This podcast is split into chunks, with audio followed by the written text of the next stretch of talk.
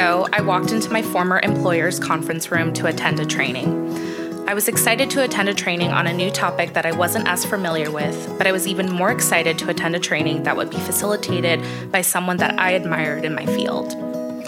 I had met this person, let's call her C, a few years prior when I was a community educator at a national sexual and reproductive health organization.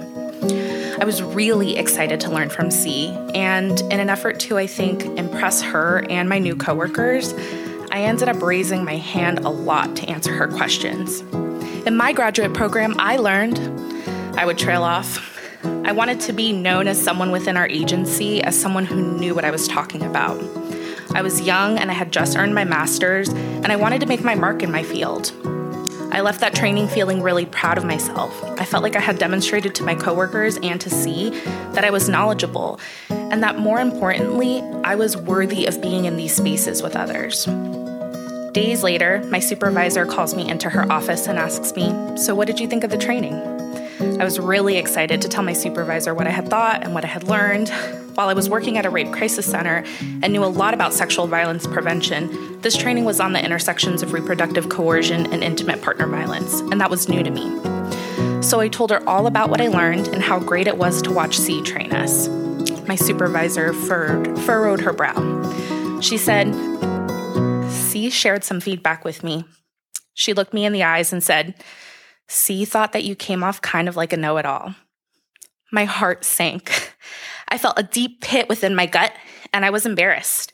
I thought, how could someone that I admire and value so much think so little of me? She was the director of education, a badass feminist with a career I wanted, and someone who I wanted to think that I was smart and knowledgeable. And maybe she thought that I was smart and knowledgeable but she also thought that I came off like a know it all. It hurt. And I remember walking away from that conversation with my supervisor, disappointed in myself and honestly disappointed in her. How could she think these things about me? Why is she, a woman, putting me, a young woman, down? Why is it so bad that I'm so proud of how far I've come? I am a white Latina first generation student and had graduated with my master's at the young age of 24. I was freaking proud. I was so proud of what I had done and accomplished in order to get a job in this field. But that pride got in the way of me taking a step back to let others share their knowledge. I was that person, the know it all. That was the first time I dropped the ball. Months later, I sat in the office of a principal at a high school in North County, San Diego. I was lead on a project for a grant that we had received from the state of California, and it was my responsibility to coordinate all of the prevention education at this one particular high school. My coworker sat next to me, and every time the principal asked a question, he would direct it towards her. And that was really frustrating. It felt like I wasn't being taken seriously. Thankfully, my coworker would redirect him and say, Sarah's actually the lead on this project. But it was clear that he wasn't going to take me seriously. And again, I felt frustrated. It probably didn't help that I came in hot. I came in with all of my knowledge and my degrees and my background, and I wanted to implement education that I thought was really important, but honestly was probably a little too radical for him in his school. What followed over the course of three years was what I would describe as a tense relationship. There were times where he was really supportive of our initiatives, and there were times where he wasn't. I think, had I listened to him more about what his community needs instead of being a know it all, maybe things would have looked different. So I dropped the ball again. Years later, I sat in an office of a community partner to discuss implementing violence prevention education in their faith based community.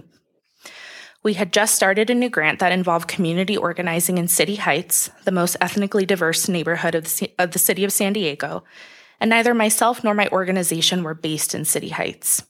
I was excited at the prospect of forming a deep relationship with them to help them achieve their goals in their own community.